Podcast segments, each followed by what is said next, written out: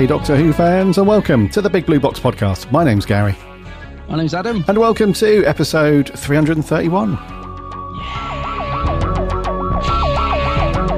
One day I shall come back.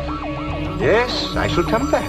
Until then, there must be no regrets, no tears, no anxieties. Just go forward in all your beliefs and prove to me that I am not mistaken in mine. Our lives are different to anybody else's. That's the exciting thing. 'Cause Nobody in the universe can do what we're doing. Uh, I've reversed the polarity of the neutron flow, so the TARDIS should be free of the force field now. You may be a doctor, but I'm the doctor. The definite article, you might say. The trouble with time travel is one never seems to find the time. Change, my dear, and it seems not a moment too soon. unlimited rice pudding, etc., etc. I am the doctor. For now, for this moment, I am the doctor again. The ground beneath our feet is spinning at a thousand miles an hour, and the entire planet is hurtling around the sun at 67,000 miles an hour, and I can feel it. We're falling through space, you and me. People assume that time is a strict progression of cause to effect, but actually, from a non-linear, non-subjective viewpoint, it's more like a big ball of wibbly-wobbly, timey-wimey stuff. I could be a curator. I'd be great at curating. I'd be the great curator. I could retire and do that. I'm the doctor. I've lived for over 2,000 years, and not all of them were good. I've made many mistakes, and it's about time that I did something about that. Bit of adrenaline, dash of outrage, and a hint of panic knitted my brain back together. I know exactly who I am. I'm the Doctor. Sorting out fair play throughout the universe.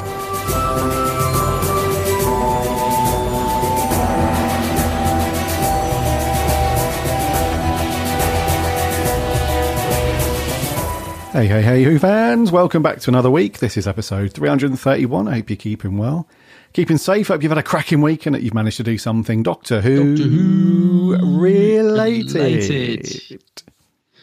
Well, bloody hope you've done something Doctor Who related. There's a new Doctor Who on the telly. Exactly. Indeedy. Do you do anything Doctor Who related? No. Not watch any new Doctor Who? No. All right then. Fair enough then. All right then. So, Wardus and Tyrants, dude. Indeed, yeah. Indeed, yeah. We're going to come on to our review of that very shortly. We're going to um, uh, just quickly whiz through some of the overnight figures and AI index and stuff that you guys love. We know you love all that, all of that stuff. But uh, first of all, I've had a really uh, quiet week on the old Who front, dude. But I know you've been to something though. What have you been up to? Yes, that's right. Yeah, I uh, popped along to the BFI event, uh, a screening of Galaxy 4, the new animation that's coming out. What was that like, dude? I mean, in terms, um, not the event because the event's always awesome, but what's the animation Yes. like on that one? Yeah, actually, I, I was slightly worried about the animation because it's a different team. Um, obviously, we we just had Evil of the Daleks release, which was uh, quite impressive, and uh, this is a different team, animation team, and it's the guys who did Fury from the Deep, which I I've got to be honest, I really struggled with. It felt very static that animation, so I was a bit ooh, because Galaxy Four is not renowned as a, a classic because it's not renowned as a great story anyway. So I thought if the animation's a bit ropey, uh, it's going to be a bit of a slog. Uh, but actually, uh, well, yeah, as you said, BFI events always great. Uh, it's a huge uh, meetup. You know, so many people go to it now. It's a really cool uh, to meet friends that always go. And there's some people that was their first time there, which I've spoke to on Twitter for years. So huge meetup. That was great. The animation, uh, actually, I'm really relieved to say it was really good, mate. Really enjoyable. It's it's not quite as slick as Evil of the Daleks. It's you know it's not quite up there, but what they've done is they've made it visually uh, good, if that makes sense. So it's really bright colours, and they were talking about it in the Q and A that they wanted to make it a bit like a sort of '60s Star Trek episode where everything's Oh, really wicked. '60s and vibrant. So Yeah. um, it, it it's a yeah, it's a massive step up from Fury from the Deep. I found it very enjoyable. Um, it's only four episodes as well, uh, whereas Evil was seven, so that was quite a long day. But yeah, four episodes. It flew by, and I, I really enjoyed it. And um, yeah, I'm pleased to say the animation's good. It's just so uh, colourful and vibrant, you know, like the shots of the desert with the TARDIS in it just look so beautiful on the big screen. So yeah, it's a really good day. And they did a, a quiz afterwards. Remember me and you used to go to the Doctor Who quiz in where was it? Was it Shoreditch? No. Um, I think it was around Bethnal Green sort of area. Somewhere like that, there. yeah. Yeah. Is it quiz Yeah, or so- Rassilon? quiz of Rassilon. So they actually did a quiz in the BFI this time, which was really cool. So we went upstairs to this uh, sort of room. I think they call it the Blue Room or something, and uh, we did a Doctor Who quiz afterwards. So that was really good fun as well. So it's a, a brilliant day. Those those BFI events, mate, they're just they're the best. I tell you. They're awesome. Yeah. Where did you come in the quiz? Uh, fourth out of I think six or eight. I can't, I'm not sure how many teams there were, but a fourth, respectable. Actually, there must have been more than eight teams because I'm thinking there was quite a few tables. But yeah, fourth, dude. Not too bad. Not Obviously, too if you'd have been there, Yeah. you know, we may have come a little bit higher. Who can say? I We- doubt it, but don't yeah. know. we might we might have plummeted to la- last. But no, it's, yeah, yeah, fourth, respectable. Oh, nice, dude. Oh, I'm glad that was. Yeah. Yeah. Galaxy format. I think you'll like it. It's it, as I said, it's um The Chumblies. Yeah, yeah, the Chumblies. Yeah, yeah, it was good. Hmm. Oh, Peter Purves was there as well. I nearly forgot to say that.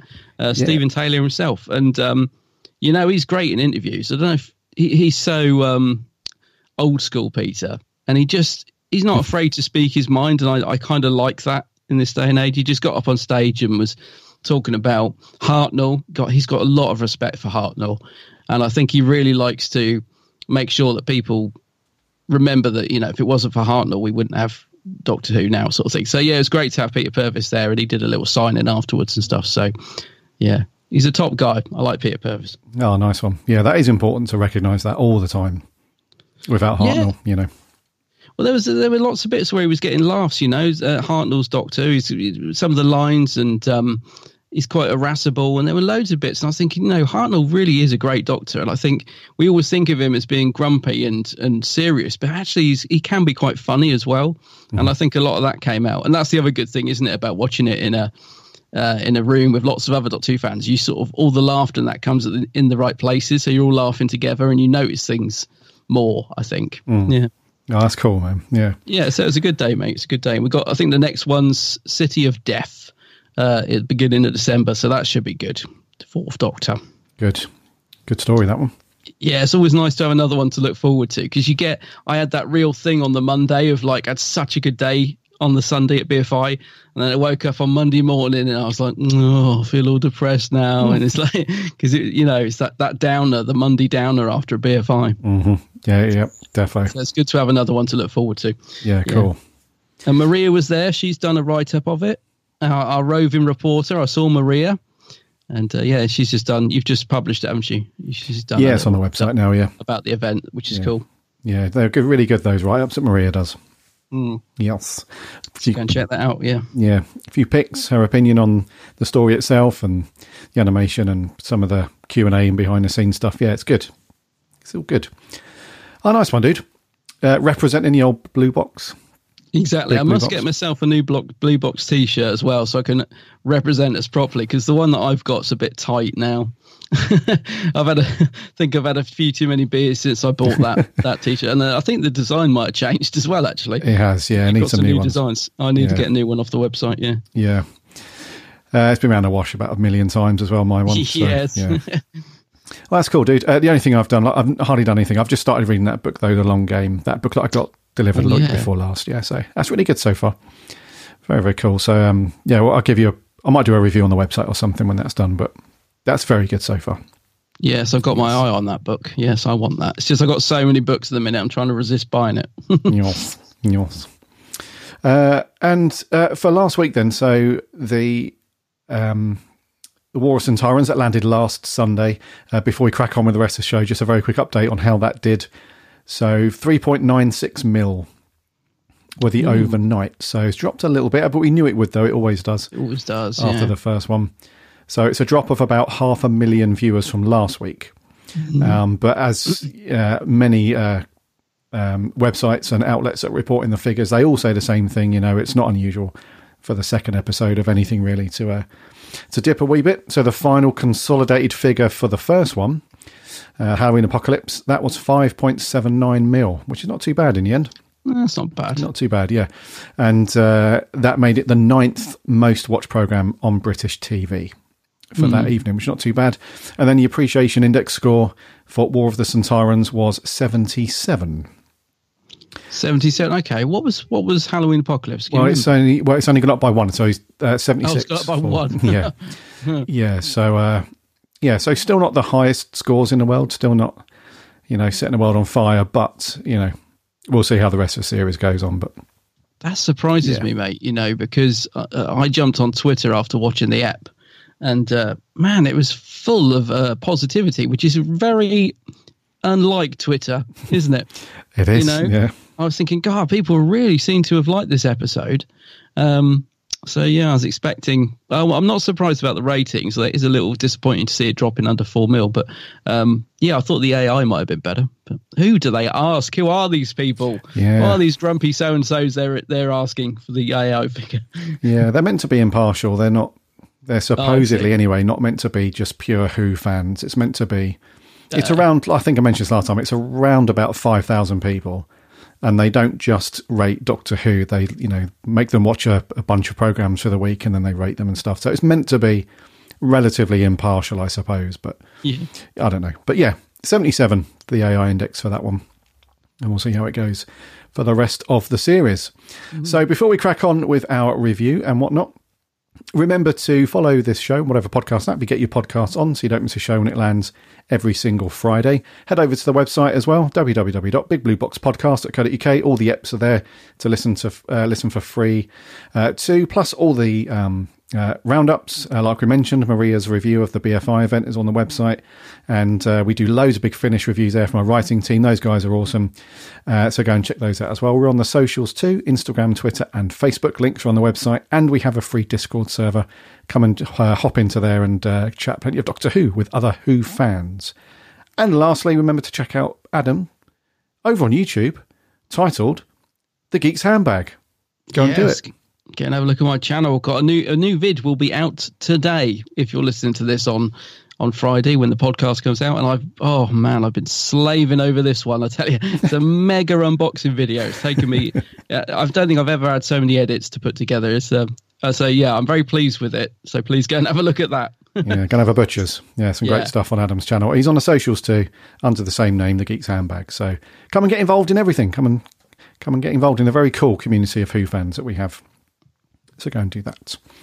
Right, dude. Review time. What are we on? Yeah, so it's the second part of Doctor Who Flux. and this one's called War of the Sontarans.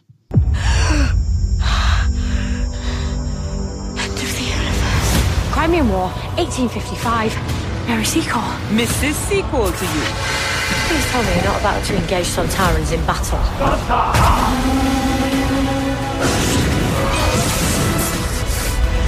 I accept your offer of a massacre. Fire! Come near the post of the Sontaran Empire! No, it won't. Leave this planet now, and you get to leave alive.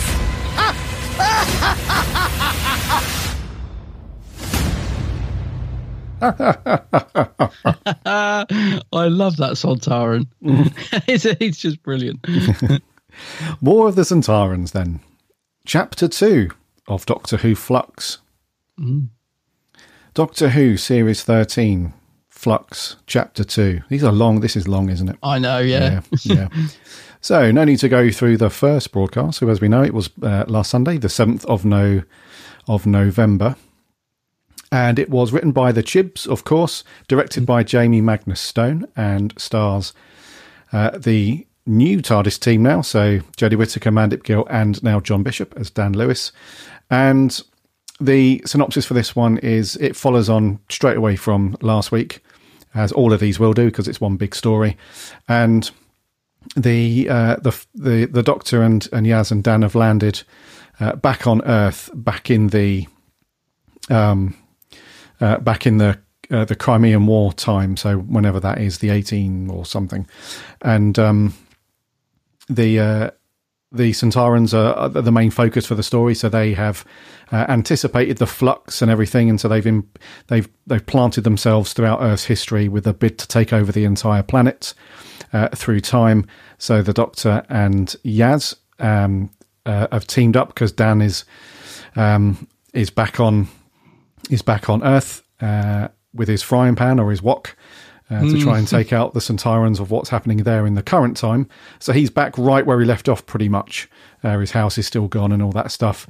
Uh, Yaz then gets transported over to um, this other place um, with Vinder and uh, and Swarm and Azure turn up and uh, and try and fix uh, this uh, rather interesting um, uh, thing in this temple, uh, which looks to be time locked. So quite weeping angely kind of things going on, which is kind of weird.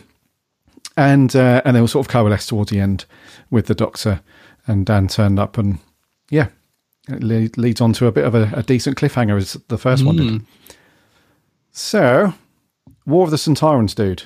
Did this do this for you? Was this a, a good carry on from last week, or was the momentum gone?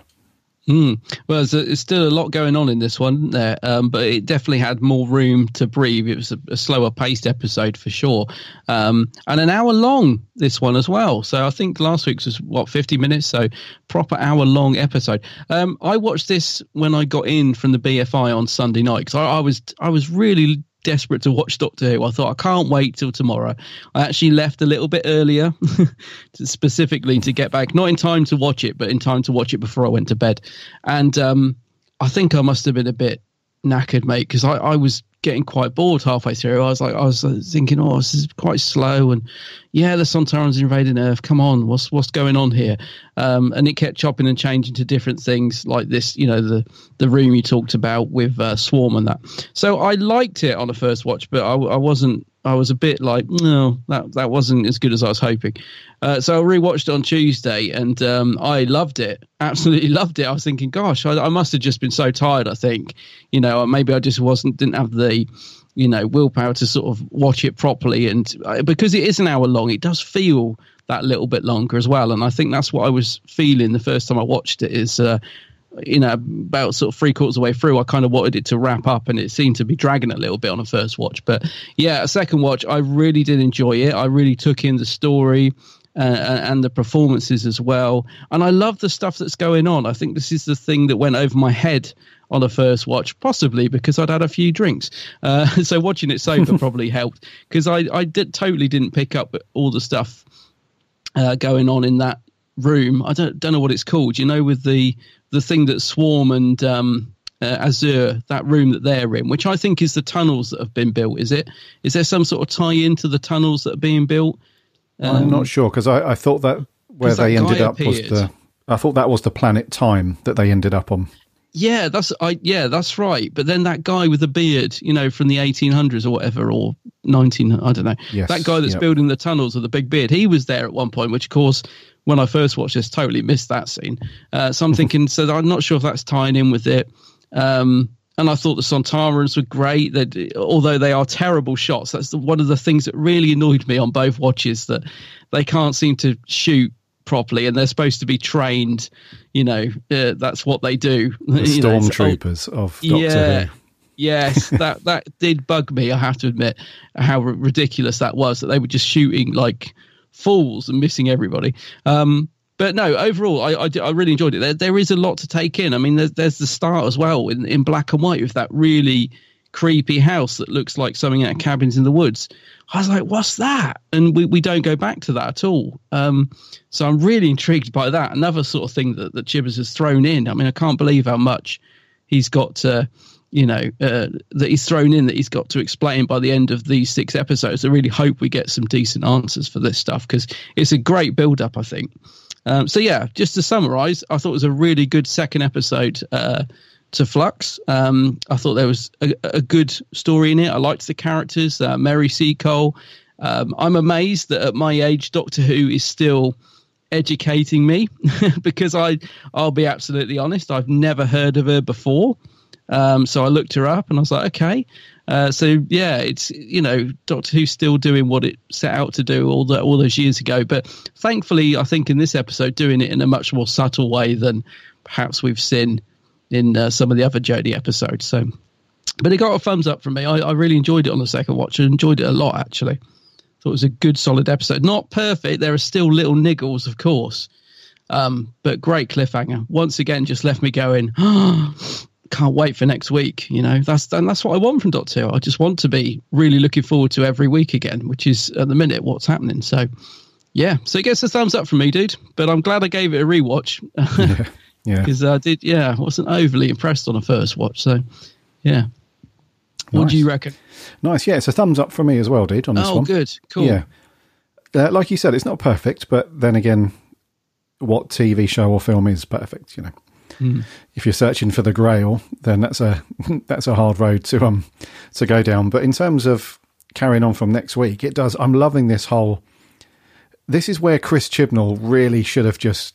This is his bread and butter, right? He should have just done this when he brought Doctor Who back, because this whole Broadchurchy uh, series arc that lasts for you know six episodes, it really suits his style of of writing and producing. You know, so I think you're right. yeah. Yeah. So it's it's definitely feels like a better format rather than trying to inject this creature of the week, reinventing the wheel kind of thing that he did in the last two series, where the majority of them unfortunately just fell flat a lot of the time. Mm. So I'm really liking this whole series that's running through, uh, story arc that's running through, and it's also split nicely into a couple of things at the minute. And I'm sure, 99% sure that they will all come together in the last couple of episodes. But um, I will be honest, I wasn't really too taken with the whole Sontaran thing in this one. Mm. I found it to be a bit stock, if that makes sense. I found it to be a little bit like if you knew if you know about the Sontarans, that's exactly what you saw in the episode. Yeah. So he didn't Okay. he didn't really try and do anything new with them. It was just the same old the Sontarans are all about war and they want to take over the earth and that's literally it. There's no Mhm. there's no interesting um uh kind of weird or quirky Sontaran character that you could pull out and stuff like that. They were all just it was very paint by numbers for the Sontarans. Some of the scenes were okay. They're not too bad. But what I found that's really keeping me going throughout both episodes is this storyline with Swarm and Azure. Yes. Like they are such good villains and good They baddies, really aren't are. they? So Mm. that stuff, more than anything for me, is what's really pulling me through. Um, and yeah, it's th- these are not bad watches at all. These ones, it's a bit of a contrast to the last couple of series that we've had, quote unquote, we've had to review as we've gone through them. But I mean, when we were going through, I think it was especially series twelve at some point before and after we recorded our episodes, we were like, you especially were like, dude, I, I'm really not sure if I can come back week after week and do this because I'm just trashing it all the time. Mm. And it's just putting like a real negative spin on things. But fortunately, two episodes in, I haven't felt that way after we've recorded or before. I've not dreaded recording them, putting like a Mm. two or three out of 10 on it. So I really liked it, dude. It's really cool. And I think Dan is really shaping up to be a cool companion. I'm really liking yeah. John Bishop. And uh, some of the scenes with him and his parents just really cool. It's, it's almost like it's almost like he's taken a page out of RTD's book Mm. with the character stuff. He's kind of really honed in on on the interactions between the side characters because Dan's parents they're in it for what five six minutes overall Yeah. but they're so likable and the way they've been written and stuff like that. And that really harks back to the RTD era where you could have a character on screen just for a few minutes, but they're instantly likable and they have a decent connection with the main characters and stuff. And you, you know, a bit like a Clive situation, you know, that kind of thing. So yeah, a thumbs up for me, dude. It's, um, it's really cool. And Karvanista makes an appearance as well. He had one of the best, funniest one liners I've seen in Who for ages. And that is near the end, Doctor turns up. He's like, "Oh yeah, Doctor's turned up now. All the hard work's been done." Yeah. that that just had me in stitches. in fact, the first on the first watch, I paused it, dude, because I was laughing so hard. I had to pause it. That was such a great one-liner, and I'm really interested in that relationship as well because he turns up to save Dan, and I thought it was going to be a case of right, you're. Once he had saved him, I thought it was going to be a right. You're now back with me Yes, you know, did. Yeah. but he just lets him go. He's got that. They've almost got that. Um, uh, I don't know if you've ever had friends in the past where there's something about them that you that that's drawn you to them in the first place, so they're a friend, but you only like them being a friend in small doses. yeah. like- Like, they drive you mad, but you love Yeah. them really. Yeah. yeah, you couldn't spend hours and hours in their company. But if you bump into them now and then and have a five minute chat, then Yeah. you know it's like that. So I feel like that kind of relationship is developing with those two, which is cool. So uh, yeah, some mostly positive, dude.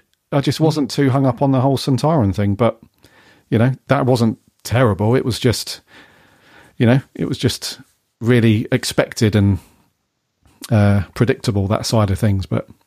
Uh, yeah, very cool. I would agree with that to a bit. I mean, I, I absolutely, I love the general. Uh, well, commander, sorry, Skaak, the, the main guy. I, I just think he's brilliant. When he was having the face off with the doctor at the end, and he's just laughing, and he, he just revels in all the destruction and all that. I, I really love that, and I love the the way that the actors playing it. Um, Dan May is absolutely knocking out the park. I absolutely love Dan, and you know what? John Bishop is giving a really great performance. He's managed to get that balance between playing it straight and comedy absolutely perfect. There's a bit in it where he saw um, like four people being sh- gunned down by the Sontarans, and his face, mate, was just like filled with like um, understated horror. It was just his, the look on his face, and I thought, man, you know, John Bishop's uh, really surprised me in, in how good he's acting It's, You know what I mean? I, I thought he'd be good. I thought he would deliver the comedy well, but he's actually a good actor, a bit like um, Bradley Walsh was with Graham. He's just got that natural sort of rhythm to his acting uh, with him. So he's he's almost stealing the show again, a bit like Graham did in Series Eleven. Dan's al- almost stealing the show, but thankfully. Um, there are so many other good things going on at the minute that that's not happening. So, like, whereas Graham was clearly the best character in quite a lot of the episodes from Series 11, not 12, because he was, you know, shoved at the back. But Series 11, you know, Graham really stood out, didn't he? And, and kind of on, outshone everybody on screen. Dan is giving that, that level of performance, but thankfully, there's still loads of other good stuff going on and, and and the performances on the whole from the rest of the cast are really good as well so swarm and azure those guys are brilliant not just the look and and and the you know the characters themselves but the actors playing them are delivering a very um uh what would you call it? Uh, just a brilliant performance you know? They've they've managed to get that level between not being pantomime villain but really creepy. Uh all you know it, it's just a, yeah i just absolutely love those guys. And like every time they're on screen i'm like uh-oh i mean what a cliffhanger. You you just i love it when you get a villain where you just think they're absolutely in control and how are we going to defeat these guys? Because you know when they were um Vinder was trying to shoot them and they're just laughing at him and like go on keep firing. And he's just bouncing around the room and she's laughing and she destroys that funny lantern thing that keeps floating around and she she revels in the fact that she's got the power to do that. They are really brilliant villains and that's something that's really been missing from the Chibnall era and so yeah I'm I'm loving those guys. Um and as I said just the performances from the cast have really uh, upped their game, I think, in this series so far as well. So I do agree with you a bit about Sontarans, mate. It's um, although I really liked them in it, mainly because I just liked the performances. I mean, I thought um, who was the character that Dan Starkey was playing? Uh, I, I found that quite Svild. Don't know how you say his name. Yeah. Yeah, so he was um, in the hospital, wasn't he, in the beginning? That was quite a surprise, and uh, and I was a bit sad when he got shot. I was like, oh no, Skaak is so harsh, you know. Um, but yeah, because I think of the performances, although I agree with what you're saying, it, it was a bit by numbers, and it did annoy me how easily they were defeated. I think that's the other thing. On the first watch, I was like, oh god, well, that was. A, on the second watch, I was like, mm, yeah, it, they were defeated way too easy. They kind of just get up and go. But I think what made that scene was uh, General Logan when he sets fire to the gunpowder and blows them all up, Oh, and the yeah. doctor goes mad. I thought, okay, that's added an, another element to it because they were just about to go off in a huff, which seemed really weak. So the fact he then did that added something to it. Yeah, that reminded me of. Um, do you remember the Christmas invasion where at the end, Yes. when Harriet Jones blows up the Sycorax as And they, the doctor's furious. and he's yeah he's furious about that. Yeah, it reminded it had shades of that to me, which is very cool.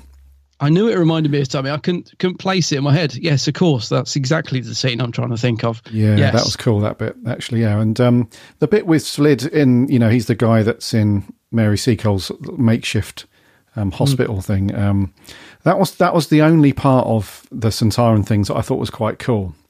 Mm. But because here's the thing, though, because um, they kind of shot themselves in the feet a little bit with this because whenever Dan Starkey plays a Sontaran, you just think of Strax. You can't think of anything else, know, you know? yeah. And I know that's kind of the point. They're a clone army and stuff, and you know they Mm. all look and sound like that. I, I get it, but you just I'm just waiting for the humour more than anything. And when he's trying to play it as like uh, like a straight war Sontaran, which he was in this one, I still can't help but find it a little bit funny, Yeah, just because of the buckets of humour that he's done as Strax over the years. So Mm. uh, but that was kind of cool, though, that the Doctor has had a bit of a face-off one-to-one with him, and the uh, and uh, she invokes the parlay thing, and he has to abide to it and stuff like that. It's like a war Mm. uh, thing. So that was all really cool, and um, the whole Mary Seacole thing was quite cool, wasn't it? It was. Um, Yeah, I've yeah. never heard of her before. Have you? No, I hadn't heard of her. No, No, no. yeah, it was. Um, it's an it's another one of those things where it, it doesn't have to be a full blown historical like Hmm. Rose or anything like that. But even in the midst of this made up rubbish of science fiction, they can still implant this weird, just you know, just straight up real character from history. It's pretty amazing, really. And um, uh, the woman playing her was quite cool as well. Uh, who's that? Sara Powell. Yeah. Yeah, she was very cool, and um, yeah, and I like the team up as well with her and the Doctor. You know, when they go off and they do a bit of a recon on the Sontaran camp, and the Doctor has to lean on her quite heavily. She's like, "You're not going to be tired or anything because you need to be up all night. I need you to make notes and everything." And fair play, she does it. At the end, she's got a notebook, and the Doctor's impressed and stuff. And yeah, that was very cool. I love it when the Doctor teamed up with somebody that's not the companion because you you instantly get shades of oh could they travel with the doctor could they be a cool Mm. companion it's really cool so yeah i really like this the mary seacole character it was a good it was a good um uh, contrast to all of the stuff that was going on which was loosely based on history so the whole crimean Mm. war thing which uh, in, initially was based on the the british against the russians so it was kind of based loosely on that, but uh, didn't have to do much really. You just swap out the Russians for the Sontarans, and Yeah. and away you go. So it wasn't too bad. So it was nice that we had a an actual person from history to sort of contrast the you know the lunacy that was going on.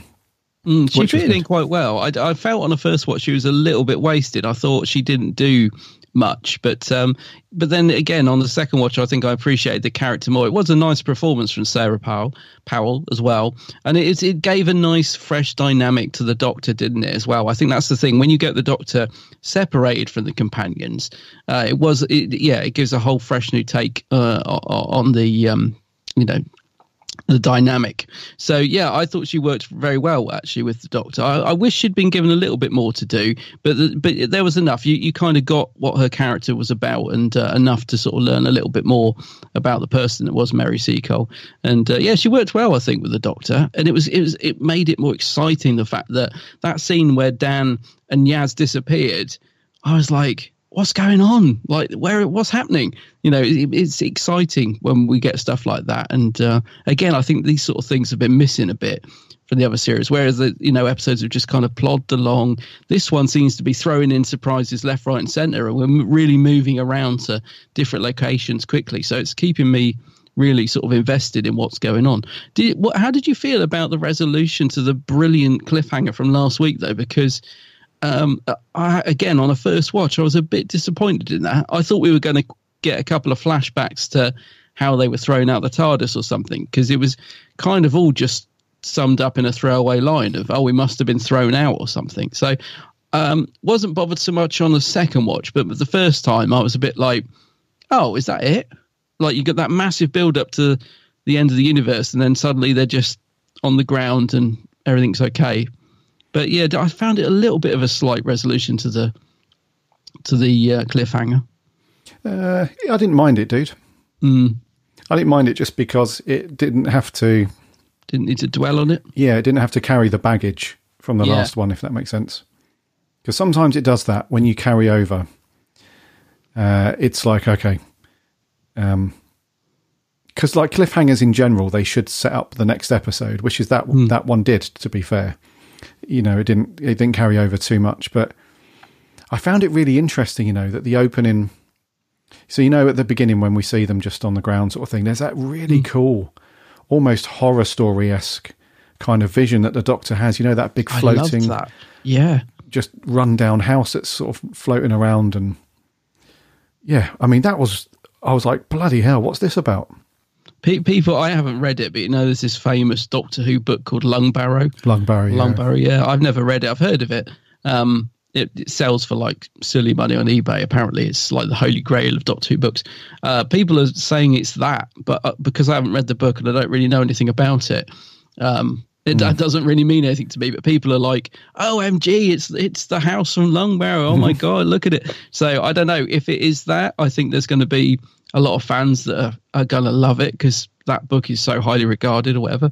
Um, but it, yeah, I don't know. It doesn't mean anything to me. All I can say is it looked brilliant and I was intrigued by what the heck is this? And I, am really looking forward to when we go back uh, to that house to find out what's going on. yeah, yeah, because the illustration, I think, for that book uh, with that house, it does look like that, Mm. you know, falling apart, you know, everything, and it's floating up in the cloud sort of thing. Yeah. So you can see why people have put two and or try and put two and two together. But um, yeah, I mean, I'm, I mean, really intrigued by that stuff, though. Really intrigued because it's just another little nugget of of stuff to look into, which is uh, aside from the main story plot, which is the Sontaran thing. So along Yeah. with the Flux, along with Swarm and Azure, we've also got this thing now happening with the Doctor and these visions that she's having, uh, which is really cool. So it's it's something else, and you could argue that it was another busy episode with too much going on, but I don't think I would necessarily agree. I've seen a f- quite a few people say that there's still a lot going on, but I think it all just well, fingers crossed. I think that's just all going to um, lead up to a really cool, you know, payout at the end. Hopefully, it had time to breathe this Hmm. this episode, didn't it? It did it again. It did have a lot going on, but it because I think it was an hour long, it definitely had nice moments where it just settled down a bit. I love the scene, you know, where the Doctor couldn't get in the TARDIS. I love all this stuff that's going on with the TARDIS. Like, you know, when she was she couldn't get in it. She couldn't find the door. She was walking around it. I was like, that's such a simple idea, but it was so um, so creepy to see the Doctor not being able to get in the TARDIS and her reaction to it as well. So it was really like, okay, I'm on my own now because I like this this relationship the Doctor, the Thirteenth Doctor's got with the TARDIS. She really she, all this, you know, talking to it and let me in and all this sort of stuff. She does see the TARDIS as like her friend, doesn't she? Yeah, you know. yeah. I think they mentioned it in the first episode, didn't they? Dan's like, does she always talk to it like this? so that was yeah, that was quite uh, horrific to see her getting locked out of the TARDIS, and I thought it was a great scene. yeah, it was, dude. Yeah, it was a good scene. That Yeah, I just love all the stuff with the doors in the wrong place and the floor and all this goo dripping from the TARDIS. It's like, what the hell's going on? Love all that stuff. yeah, that's cool. What did you think to the little callback then to uh, Commander Linx? Yes, I'll always love it when. It, yes, Mm. I did do a little hey when Linx got a mention. Obviously, yeah, Yeah, I'm hoping everybody did. I'm sure they did. Yeah, Yeah, Yeah, because Sure. that was cool. Because initially you thought, because you can't. It, it's almost like they've they're thinking about Linx as this great hero. You know, the guy that the guy, you know, the Sontaran that um uh was defeated by the Doctor when he tried to take Mhm. over Earth, but he was, you know, this great warrior that took on the Doctor, and they're continuing his legacy, and now they're going to take over Earth and stuff. But really, you know, when you think back to what was it, the Time Warrior? yeah. Uh, really, he didn't give that much trouble, did he? Oh, I do, I do love old Linx, but I know what you mean. yeah, yeah. So um, I did have a little chuckle at that. I was, it was awesome at first. I was like, oh, they've mentioned, you know, an old story, which is always a nice little thing. Uh, Did you think? yeah. Sorry. No, Did I just thought afterwards, um, as soon as he said it, I was like, mm, he didn't give him that much trouble, really, did he? this is Linx. I was going to say, did the episode feel l- long to you, or did you think? Um, did you notice the extra ten minutes, or did you think it it needed it, or do you think they could have easily cut a few bits out and brought it to the usual fifty, or did it feel any any bits of it where you felt like it was dragging? Uh, yeah, I did. Yeah, I could feel it. Yeah, yeah, and I think they, could, um, they could have cut it down to fifty. I think easily. I think so. Yeah, yeah. There was a lot of. Um, yeah, I think a lot of the stuff when Dan was creeping around the base. I was going to say stuff. that. Uh, yeah, Yeah. I think that's when on the first watch when I was tired. That's when I was starting to think, "Come on, guys, wrap, you know, wrap Mm-hmm. it up now." Uh, as I said, I'm I'm not. It's not a complaint that it's an hour long because I, I did really enjoy it on the second watch, and it was good to have that extra ten minutes. But yeah, I, I felt there were a couple of scenes where you know, they could have easily just chopped those bits out when he's creeping around stuff. Uh, that you know would have tightened the episode up a little bit. Yeah, I mean, it was good to have that because we did get a couple of scenes that were very cool. The one that you mentioned when he sees Mm. them shooting the the prisoners and stuff, and his face, like you said, was it was like horror. He was horrified by what he was seeing. Yeah. Um, but then the rest of it, really, it was just like you know James Bond creeping around, infiltrating the base, sort of thing. Um, but I'm glad they didn't cut the bits with him and Karvanista. So when Karvanista turns up, and the banter between those two is so good and so funny It is good. Yeah. and uh, and that all, that scene as well where the the doctor's talking to Dan, you know, on the screens and stuff. Yeah. All of that stuff was really funny. That was really good. Yeah, and um, yeah, and the way that you know the carbon, the carbon, and uh, the Karvanista turns up and saves the day, sort of thing for Dan. But also those scenes earlier, like I mentioned with him and Dan's parents, Hmm. uh, they were really cool. So again, that was like a throwback to uh, whatever RTD episode where I think it might have been Stolen Earth, where everybody's imprisoned by the Daleks, but there's a couple of people that are sort of a bit rogue and out on the streets and taking them on, sort of thing. It Mm. was that was Dan's parents. You know, they weren't scared. They weren't confined to their homes. They just were out there with their frying pans and you know, a bit of a Donna Noble vibes as well. You know, like Bosch and like that funny little. They made it humorous, like Donna Noble, like when she's like back of the neck. Yes. you know, all that yes. stuff. yeah, so it was. It's almost. You know what it feels like, dude? In between series twelve and this one, Chibbers has phoned up Russell and said, "Look, dude, you've got to help me out. I need some. I need some help with this, mate. Uh, I like what I'm doing, but." There's a portion of Who fandom that's just not feeling it. What can I do? And he's like, "Well, work on your characters, throw a few classic vibes in there, and uh, and just get your interactions down, and you'll be safe." So it, it's almost like he's had a phone call with him and and sorted that stuff out to a degree. Yeah. Do you know? It's it's it's a, like you said earlier. It's almost a shame that that um, Chris didn't do this sort of thing earlier. Um, because yeah, I think imagine if Series Eleven had been like this, we would be in such a different place now. Because I think Series Eleven just, f- for lots of reasons, you know, the audience fell off. Like a lot of hardcore fans. Uh, they were there at the beginning because everyone, you know, if you think back to Women Who Fell to Earth, got such high viewing figures. You know, it's not like people were like, oh, it's a female doctor now, I'm never watching it again. Yeah, there there were people like that, but the viewing figures for that first episode were really high because people tuned in, and you know, as the series went on, it just dropped and dropped and dropped. And I think there's quite a few reasons for that.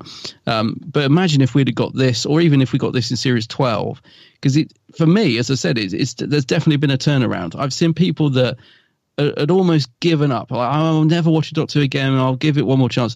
Are now loving this series, and they'll, you know, they'll say uh, a bit like us. They'll just be honest and say, "Yeah, haven't enjoyed the, uh, you know, Chris Chibnall era, but I'm loving this new series so far." I've seen so many people say that. You know, yeah, I'm back on board. You know, this is really good stuff. Why, why couldn't we have got this sooner? So somewhere along the line, you know, hats off to Chibnall, and let's let's give him credit. He's he's he's obviously plotted stuff out, thought about things, what he wants to do, and uh, the thing that I think is most improved with this series, and we're only two episodes in. You know, I don't want to get carried away, but for me, it's the characters, mate. We're, we're you know, the the whole, like you said, Dan and his parents are instantly likable. You got Carvanist, Karvanista, he said it wrong again. Karvanista, who's a fun character who delivers the lines well. You know, you've got um, Dan, who's just brilliant. Obviously, Dan his parents already said that. Sorry, you've got great villains like Swarm and Azure. Azure, you know, it's it's just characters that are really, really good and interesting and fun. And uh, I think that's what's really making these these stories because there is a lot going on in t- terms of storyline. It's all over the shop, you know.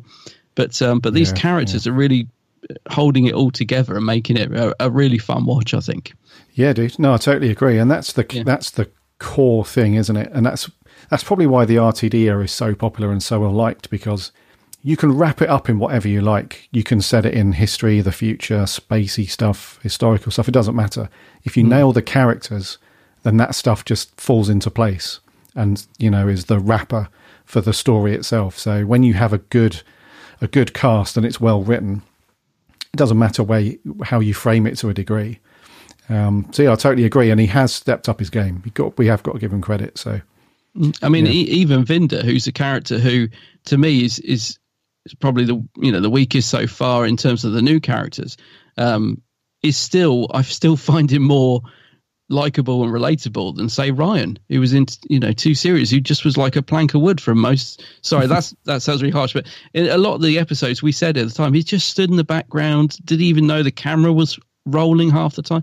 You know, at least Vinder's got a bit of go about him, and he's, he's you know, and I said he's if he's the least interesting compared to what we've had previously, you know, there's there's definitely an improvement. Yes, improvement there. Yeah, defo, defo, mate. Yeah, uh, just a few things I want to finish up on. Uh, before we get to some of the stuff that happened on the planet Time, um, do you feel like it was a good resolution to the Sontaran bit? So that was quite cool that they realised that they have that very small pocket of time where the Sontarans are recharging their suits and stuff. So if they Mhm. sort of sabotage the, you know, the the stuff that charges the suits, they'll be able to to do that. And then, like you said earlier, uh, that bit where, um, uh, is it Commander Williamson or Logan? Gen- uh, who's the the general? guy? Logan, Logan, What, isn't the it? guy Yeah. who was uh, the doctor was having a lot of yeah, friction having a beef Logan. with yeah Logan. So yeah, and then when he sort of he, he sets fire to the gunpowder and it will blow up and stuff, and then it fast forwards in time as well. It's like the Sontarans are defeated across time, which is pretty cool. So um, it was like a real kind of high action blockbuster bit where Dan and um, the Karvanista they jump out. You know, as the ship as it crashes into the whole Sontaran base and everything. Mm. Uh, how was satisfied with you that that bit was all tied up because that was kind of cool. That was like Hollywood budget stuff almost. Oh, I'll tell you what, the effect when the, the ship crashed into the Liverpool docks um, was amazing. I was just I sat watching this thinking, wowzers, this this budget, you know, this this looks incredible for TV, like the effects and stuff. They've really put some time and effort into it. I, I thought the wrap up was a little bit quick, but I loved I loved the idea. A little bit quick as in a sense that the episode was an hour long, if you know what I mean. It Mm. just got to the last ten minutes. It's like, okay, we need to wrap up now. But I, I do love the idea about yeah, recharging the suits and the vent and what that's used for. I thought, oh, that's interesting. Um, so I liked the idea behind it, but it, it yeah, it did feel like quite a quick wrap up. But but I was kind of ready for it. I think by then, but by the time we got to that point in the episode, I was ready for for a quick wrap up. Yeah, but it looked incredible, didn't it, mate? I know what you mean. The effect. This whole episode actually. The, the production values I thought were incredible. Um, it, it looked visually fantastic. I thought, you know, Yeah, for the most part, there might have been like one or two. I think the bit where Skark, Skak, how do you say his name? The gen, the commander, when he's having the face off with the doctor on the rock. Oh, there was a couple of bits maybe looked a tad dodgy, but no, on the whole, this episode looked um, fantastic. Like all the battle scenes and all that were incredible, weren't they? It's like proper film, film Oh, yeah. type Yeah. stuff. Yeah, yeah, it's good. Yeah, visually and production wise, it's definitely the best it's ever looked, which you'd expect, you know, as every year and every series goes past. You would expect, you know, technology to move on and more accessible and, and Yeah, all that but- stuff. But it's it looks um yeah, it looks amazing. I mean, there is a slight danger here about style over substance. We have to be careful of that, Yeah. I guess. We don't want it to be well, it looks amazing, but it's a crap story. That's the last thing you want. You want it to be the reverse, if anything. So but you can't you can't deny though that it looks it looks bang on. Yeah. It does, but I'll tell you what, did you not think for an episode that looks so good, i the next time trailer, and also there's a little teaser trailer going out on BBC One at the minute, the, the, CGI looks really ropey in the trailer. I'm thinking, obviously, they're really quick clips, so we can't really judge it till we see it, uh, you know, th- this week. But yeah, it looks a bit, you know, there's a bit like the doctor falling through a purplish vortex or something. And then there's another bit where she stood in what looks like a desert or something. And I thought, God, that, that looks really ropey. Is this the, f- is this the finished product? I don't know. It might look good when we see it, you know, in context. But yeah, compared to this week's, um, the trailer looks a bit dodge, but I don't know. We'll see. But this episode looked great. Yeah, we'll see on that one, dude. It'll probably end Did up you not think good. that? You know, the scene when she's falling through. I thought, oh, that looks, that looks bad. Um, uh, not really, just because it's so quick. yeah. Yeah, I think it will look okay though. When I it hope goes so. out, yeah, I doubt it. I mean, yeah, you can't go from this sort of standard to to really bad, can you? No, of course not. No. Uh, just to finish up, then, uh, it's really cool that there's some this whole there's such a massive story that's building here. I'm, I'm hoping it's like I said earlier, fingers crossed for this decent payout with the whole swarm and Azure thing. But it's Mm. also affecting the TARDIS as well, which is really cool. So there's a scene love where earlier on where the doctor can't get into the TARDIS. She's pleading. She's like, "Come on, it's me," sort of thing. So the TARDIS, something's up with the TARDIS, and when she gets back in later, there's all this black goop everywhere, and Mm. you know, and it's it's being a bit stubborn. It doesn't want to land where she wants it to land, and stuff like that, and and uh, and um, and then it basically malfunctions and partly on purpose goes to the planet time where we go to that section. So that's a whole mind melter. That whole thing. Now, I mean, it's it's definitely something to do with the angels, I think, because the way they're stood in a circle and stuff, and they keep mentioning this um, uh, quantum locked thing, which is just straight out of the Weeping Angels, isn't it? I mean, it's Yes, the it Doctor's is, yeah. used that Mm. against them at times, you know, where the TARDIS has dematerialized in Blink, and then it's left with the angels all looking at each other and they can't do anything. And couple that with the fact that we've seen an angel already in the previous episode and stuff, so it's all it's all linked to that, I think. But the only thing I can also try and interject in terms of the story is you remember at the end of the end of time part two where there's that character that we think is the doctor's mum Yes. and there's another one and they're standing with their hands over their eyes Mm. and he mentioned something about the angels sort of thing so that then led on to a big fan theory that the weeping angels are actually time lords or something to do with time lords Mm. and now we couple that together with we are pretty confident that the character Swarm is a Time Lord from the you Doctor's reckon? past. Mm. I reckon it all links in somehow. It all links into the Time Lords and the Weeping Angels, and one has over millennia has transferred into the other one, or something has happened to them. Mm. Uh, and maybe it's a timeless child thing as well. I- don't know, but it's, it's just got yeah, it's got it's got a link in somewhere, isn't yeah. it? But that whole thing is freaking fascinating, dude. Uh, Did Mm. you did you think afterwards like what are they going to do with this? How? Yeah. The main thing is who is Swarm. That's the main thing. I'm loving those guys. I'm Yeah. absolutely loving Swarm and Azure, and uh, and they brought in this new guy as well, Passenger. Who's he?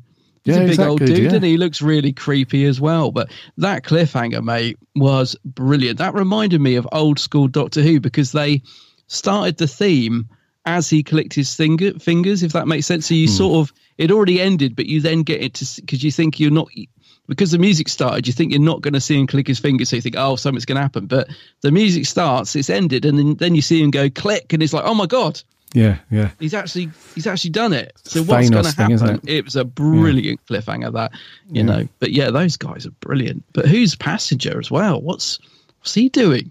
Yeah, it's weird because they clearly don't need a bodyguard or anything. No. So I, I don't know what. He looks cool though. He does, yeah. Yeah, does those cool. all the all three of those guys look cool. Yeah. So um, Sam Spruell, who plays Swarm, and Rochenda Sandall, those two. What a performance, man, from those two.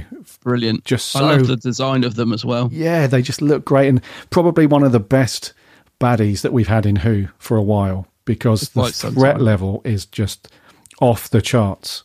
Mm. You know, it's not one of these wishy washy, gives the doctor a bit of trouble for 10 minutes in an episode, and then it's the, the doctor just sorts them out in the last two minutes and it's wrapped up in a nice bow. Like, I, I feel like the doctor can't do that with these two. They're Mm. really powerful. So, Yeah, the, yeah. I must admit, Jodie's doctor looked terrified, didn't she? Just quickly before we wrap up, a lot of people saying this is Jodie's best performance. Uh, how do you feel about that? Do you think she's do you think she's hitting her stride? Um, yeah, I think she. I think yes. I, overall, the show has had a bit of a kick up the bum. It feels like mm. so. Her and Mandip Gill, I think, are both stepped up a game, stepped up a bit since the last the last series. But yeah, I mean, she. Def- there's still a few times where she does strange little one-liners here and there, which they haven't shed completely, but I don't think they will. Mm. But yeah, she is a she is a bit better than before. Yeah, she's not too bad. I, I think she had some very good moments in this, um, but that yeah, there's still these niggly little. They still gave her some quite a bit of exposition in a few scenes as well. I'm thinking that's one of the things by now Chibnall should have ironed out. I think there was a couple of bits where she was explaining what was going on. I think it happened two or three times, like explaining rather than this being shown on screen. So uh, not Jodie's fault, uh, but you know they're still giving her a bit of gobbledygook. Nowhere near as bad as it was. Don't get me wrong. Um, but yeah, I, I thought it was. I thought for the most part, it's a strong performance from from Jodie. There were a couple of bits where I thought, oh, it's back to that annoying you know, like you said, the way she's written and the way she performs it. But for the most part, I thought she was pretty strong in this one, and I can see why people are saying it was uh, her best performance. There, there were some good moments from her. I thought. Yeah, yeah. Like she when she's standing good- up to yeah. Stark and all that. Yeah.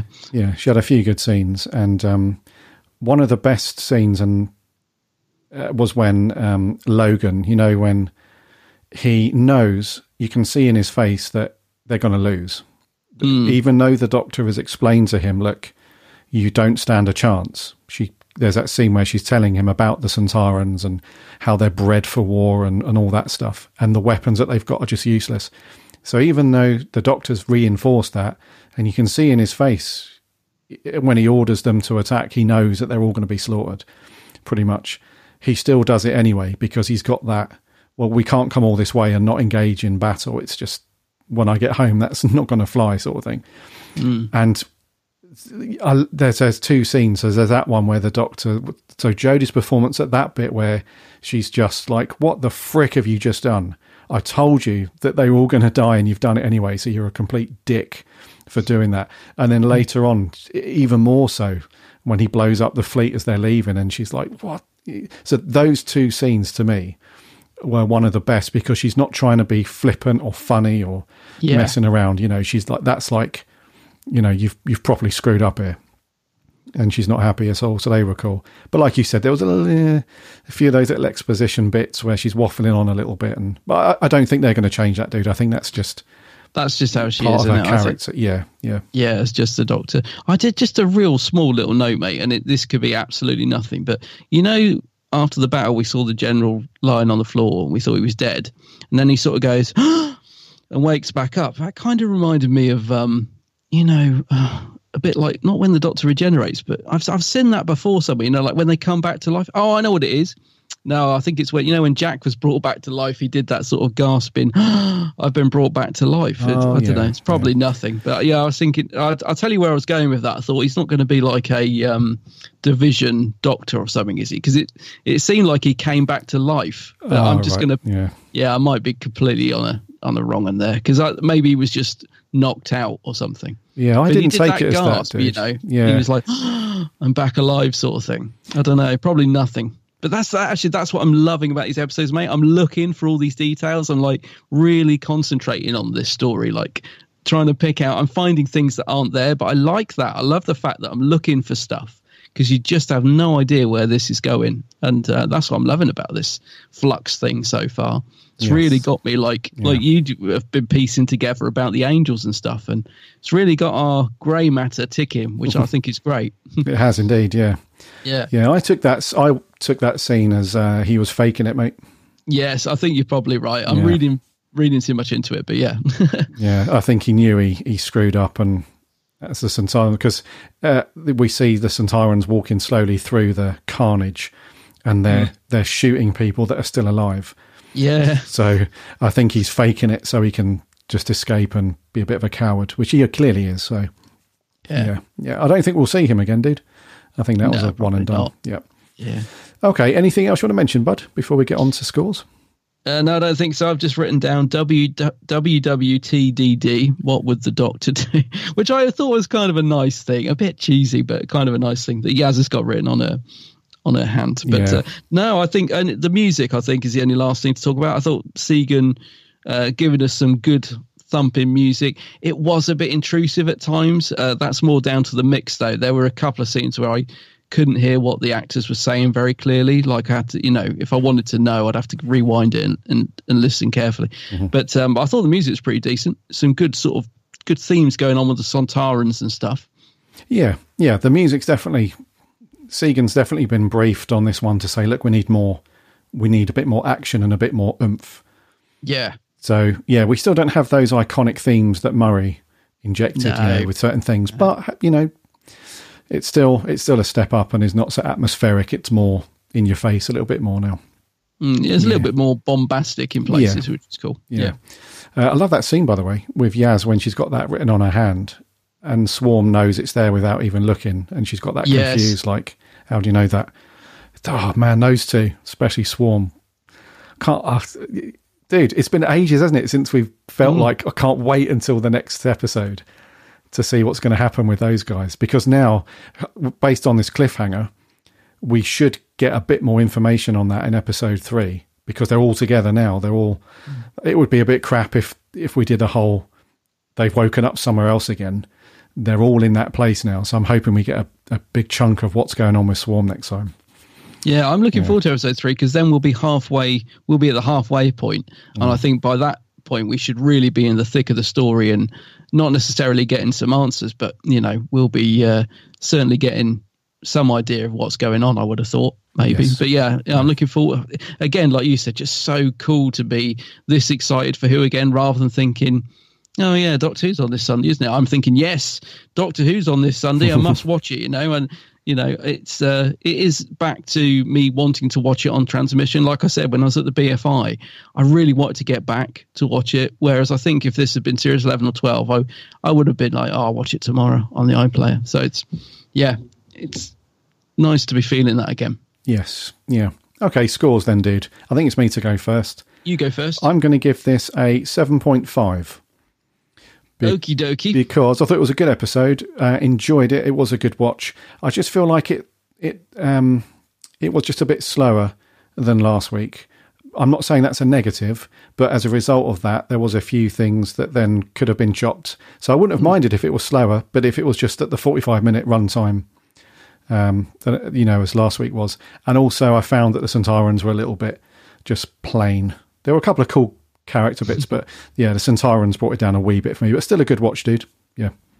Yeah, I, I agree with all of that, mate. Uh, I think um, although it was nice to get an hour episode, uh, this might have benefited from being just tightened up a, that little bit. I think it would have been a cracker, but it is good. I enjoyed it. Uh, I'm going to give it an eight out of ten. Oh, cool. An 8 out of 10. We both gave the Halloween Apocalypse 8.5 each. So, okay, cool. Off to a strong start. We are indeedy. Yes.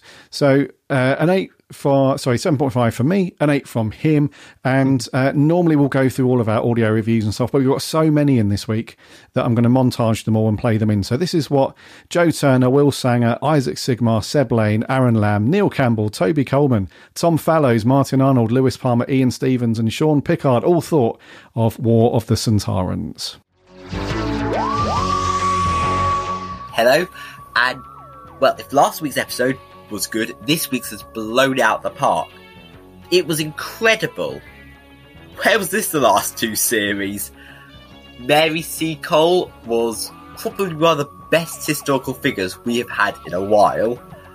Um, I loved how the general had a um, Harriet Jones moment. The Sontarans themselves were incredibly cool, and uh, while I wasn't admittedly sold on the design to begin with, I think that they actually were really good and menacing, and also comedic. Apart from when they couldn't hit Dan at about 30 meters or less. Um, I liked how they called back the Time Warrior. That's Jon Pertwee one with Sarah Jane's introduction, I think. Um, but I love, I love the callbacks. Um, I, I thought the weakest part of the episode was with Yaz, but even that was pretty strong, and I'm intrigued to know what Swarm and Azure are, are and what they're up to. I did think that Swarm may have been Fenric last week compared to your Omega, but now I'm really not sure. By the looks of things, time is the enemy, and we're fighting time itself. See you next time. Hi, it's Sean here, and I just wanted to give my overall review.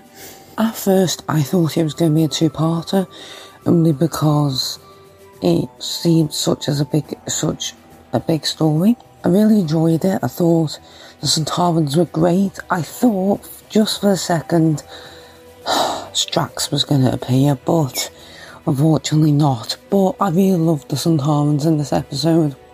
I love their classic slash modern design. I think it's really good. I also loved Dan and Dan's parents in this. I thought that was really well done as well. The Swarm, I'm starting to believe he is a Time Lord of some kind. I heard one, it was the Swarm's sister, she said something in, in the temple that they were in. She said that they're all quantum locked, and then what I get from that immediately is, is, is that temple and those people around there, are they something to are they something to do with the Weeping Angels possibly? Is that are the Weeping Angels a much bigger part of the story? Anyway, I really enjoyed this episode and I think that I'm starting to definitely like this storyline. My review of this episode is 9 out of 10. I really enjoyed it. Thank you. Well, the presenters of Countryfile have certainly let themselves go. I mean, they've got the Red Skull, his sister, and one of Mortal Kombat fighting bosses, um, and they're all dressed like Jason Wyngarde. Uh, no, Jason King, Peter Wyngarde in the 1970s. I'm so confused, I can't even remember my 1970s fabulous flamboyant detective characters.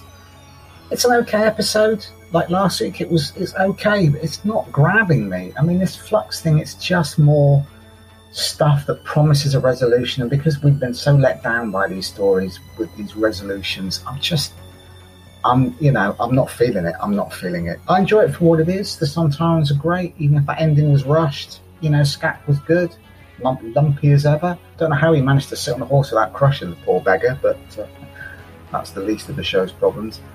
It, it's okay. Um, Dan, no, get sorry, John Bishop. He can't act. He can't act. Oh, seven out of ten.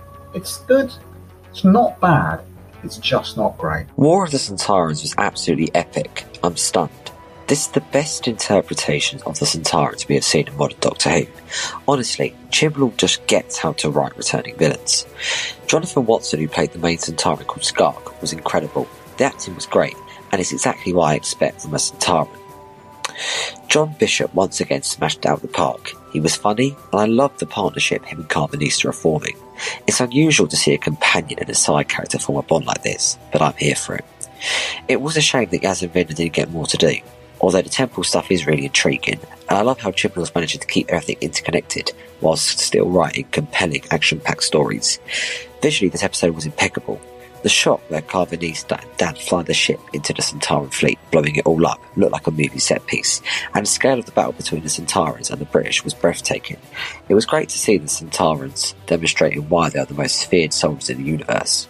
The mention of Linx was great, as well as the Venusian karate thing that Pertwee used to do. The sidecasts were decent, but my god, how good was Swarm and Azure? After several failed attempts, Chibnall's finally created a worthy series villain for Jodie, obviously excluding the Master. I mean, they're so sinister and their general aura is just uncomfortable, but I love it and I'm here for it. So overall, I'm going to give this episode a 9.5 out of 10. Thank you. Hi, Mo from France here, reviewing Tom Baker's second story, The Pirate Planet, from season 16, The Key to Time. Of course, that's not true, but let's be honest, kids, that's where this is headed, right? All the signs are there.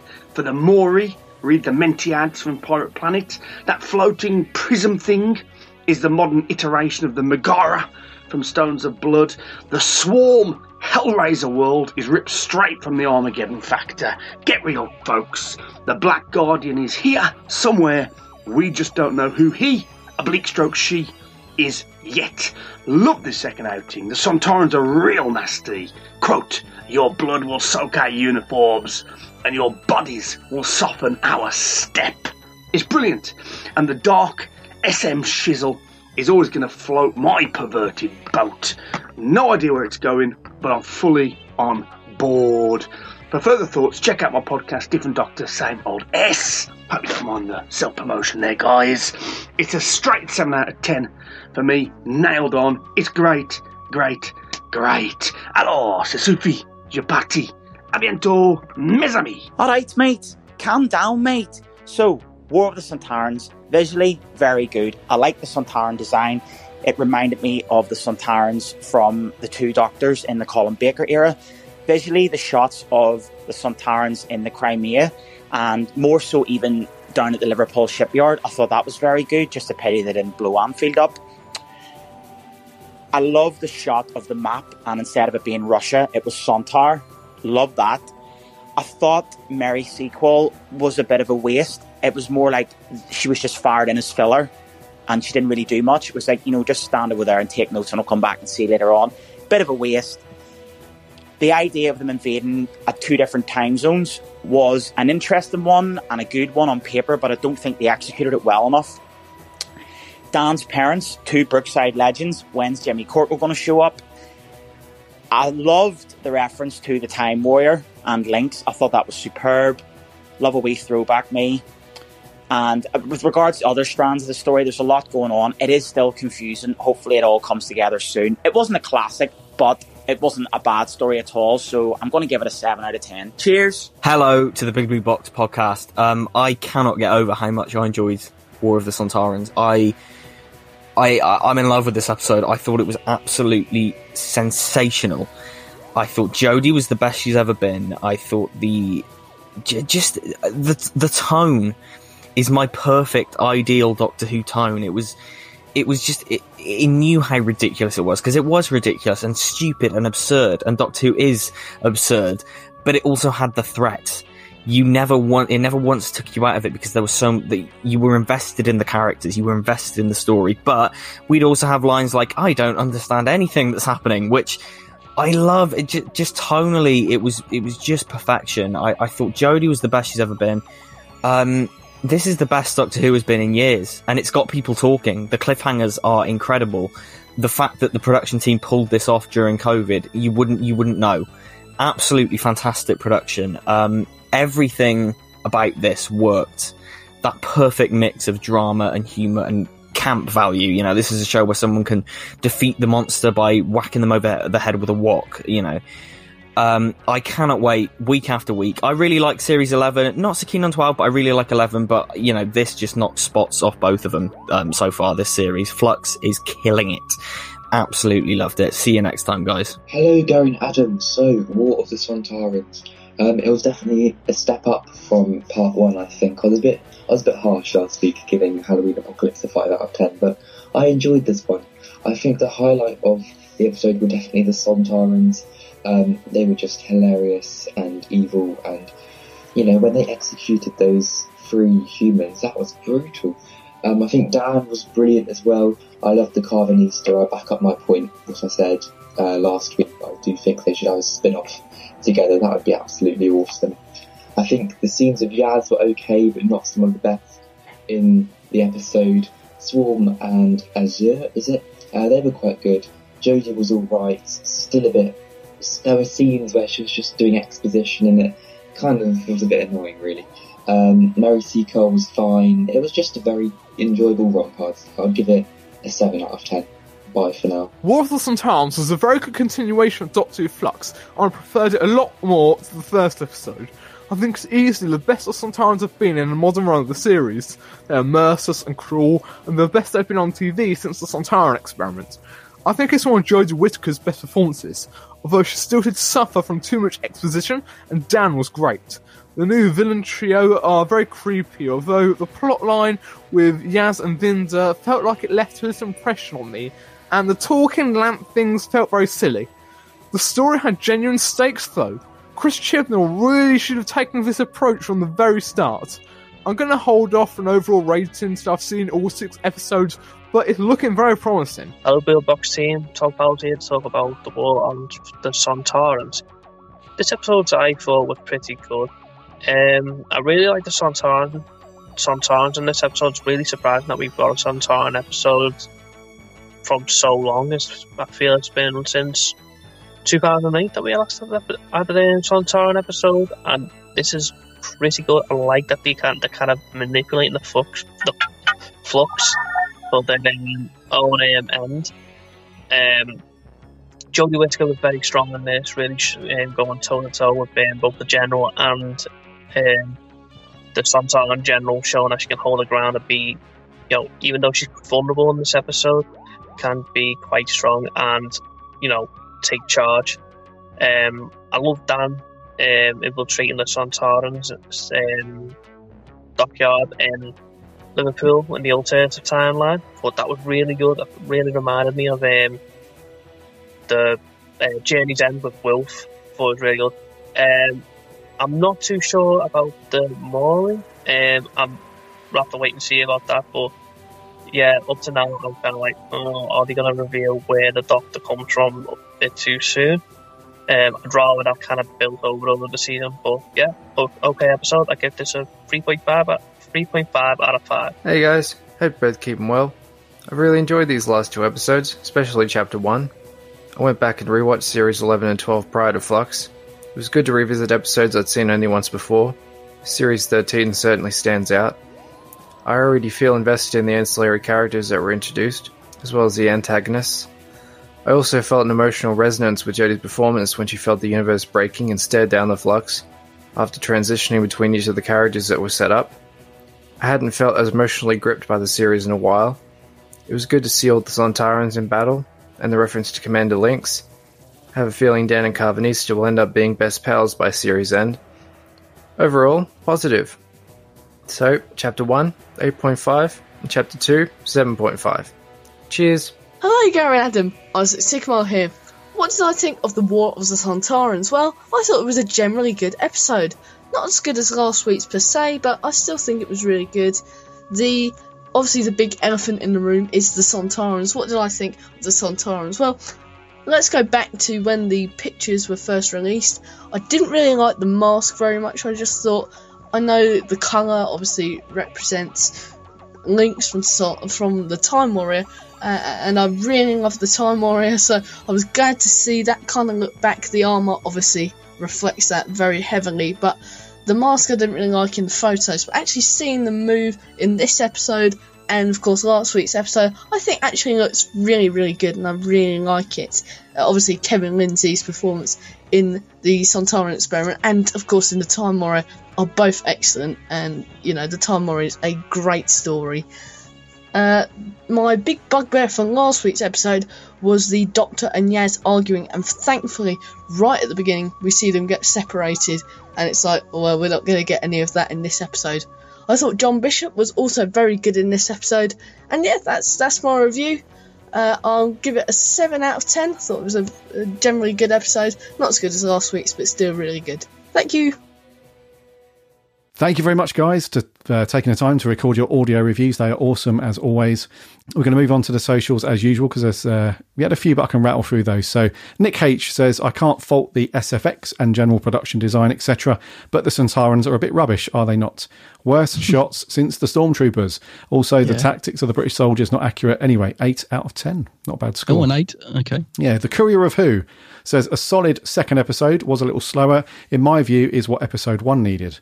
Sontarans were superb, but for me again, Dan was the main event. Jodie is going up a level, it seems, every episode. Really exciting stuff. Solid 8.5. Cool. Our writer Jordan Shortman says, absolutely brilliant. The Sontarans were excellent, frightening and funny in equal measure. Dan was excellent here too, running around with his wok. Uh, Jodie was on fire, f- was on fine form, and Swarm. Jodie was on fire. She was on fire. Jodie was on fine form, and Swarm and Azure were deliciously sinister. This series is shaping up to be Jodie's best. Yes. Uh, Dan Johnson says, amazing. My only qualm is it never had any time to breathe. It would have worked within the new format, but a two parter could have explored the premise a bit more. Hmm, okay. Neil, Brighter Moon, one of our long-time listeners, says likely my favourite episode of Jodie's run. It reminded me of the Tennant era, with timey-wimey aliens in eras past, but then mixed with relatable Dan and his family fighting Sontarans in Liverpool docks. So Yeah. much better than last week with great pacing. Jodie was ace, 8.5 out of 10. Mm. And he also posted a potato picture with a face on it, which I assume is a Centaur. Thank you very much, Neil. Chippy T says Broadchurch structure in Who, main story and everything else revolves around it. Standard but brilliant Chibnall storytelling. Jodie is brilliant as the Doctor, the sci fi fizzing with ideas, the action relentless. First time for ages, Twitter hasn't been filled with hate. Nine out of ten. That's a good point, Chippy T. And what a time, eh? Because it's it's crap in it, dude. It's awful when uh, a new episode goes out and then Twitter's just this toxic mess of Yeah, everyone hating on everything. Yeah. so it's Yeah. good. Yeah, it's very good. Doctor Who Home says, I desperately want to rewatch it. I've uh, seen only praise, but for me, it felt like a step back, more Mm. in line with a Series 12 episode. The main thing I can say is, yes, I like the story. Sontarans were great. The dialogue just lets it down. It takes me out. Still a 6.5 or a 7. Fair enough. It's fair enough, dude. And lastly, on Twitter, Sarah Louise, the running Whovian, says, Wow, it's like watching a completely different era. Jodie plays a convincing doctor, the storyline is electric, and a good balance of intrigue, fear, and comedy. I mean, look at that wok. the entire cast delivered well, and it was good to see faces from years gone by. Brookie in brackets, so a 9 out of 10. Nine out of ten. Okay. Yeah. Uh, where Sarah says Brookie, people are not aware, I think she means Brookside. So probably some cast members from Brookside, which is a TV sitcom drama thing that was on. No, not It's a sitcom, like a, you know what I mean. Yeah. Soap. A soap, yes. And over on Facebook, uh, Kylie Walker says, loved it, felt like RTD era Who. Jeff Waddle says, certainly the best the Sontarans have been since the 70s. And what an absolute belter of an episode. Not much to could be improved on. Nine or ten walks out of ten, shaping up to be a brilliant season, and Jodie is rocking it. Wow, nice one, Jeff. Jeff is normally quite hard on the old. Can be critical, Can can't be, he? yeah. So Mm. good to see Jeff liking this one. Uh, our writer Harry says Sontarans were banging but underused. Swarm and Azure are the best original villains in a long time. Not as good as last week, but not awful. A six out of ten. Sweet. Aaron Ball says very good. Sontarans were great. The best TV storyline in a while, with them better than the series four one. Jodie is much better. Yaz was underused, but it's all set up. Very pleased with what we had. 8.5 out of 10. Chib stepped up his game since series 11. Yes. Uh, Chloe Anderson says 10 out of 10 purely for the line. And also, I wanted to ride a horse. Yeah, I liked that bit. A few people didn't, but I, I liked that line. And lastly, Charlie Turner says, better than what I was expecting it to turn out to be like. And although it was only two episodes at this point, it's possible this is my favourite chapter of the story so far, as the pace is slower. I just hope it turns out to be all good from here on. But I am not personally getting my hopes up just yet. Nice to see Dan Starkey back, though, and the Scooby Doo reference was funny. Yes. Actually, I forgot to mention that that that scene. Uh, uh, that was another really nice moment from Dan as well, where the doctor's like, "You can come with me if you want." The way he played it again, just so understatedly lovely. He's like thought about it a little bit. It's like, yeah, I think I would. You know, lovely scene that. Yeah, it was good, wasn't it? Mm. Yeah. John Bishop, yeah, he's having a belter so far. He really is. Yeah, yeah. Right, the O, righty O then, dude. So thank you very much to uh, all of our reviewers, the guys that sent in the audio clips and the socials. It's uh, awesome to see and to listen to what you guys think of the episode. So next week, buds, what we got? So next week it's called Once Upon Time. Once Upon Time. Yes. Yes, I am saying that right. You are, yeah. So we now know that the the time thing is actually a physical thing. It's a planet that they're on, and we'll see how that transpires. So And we saw Cybermen, didn't we, in the trailer? We did, yeah. Yeah. Hmm. It's all kicking off, dude. It is. It's going mad. So far, we've had Weeping Angels, Sontarans. Now we're getting Cybermen. It's all good stuff. So I think we'll wrap there, dude, for episode 331. Alrighty.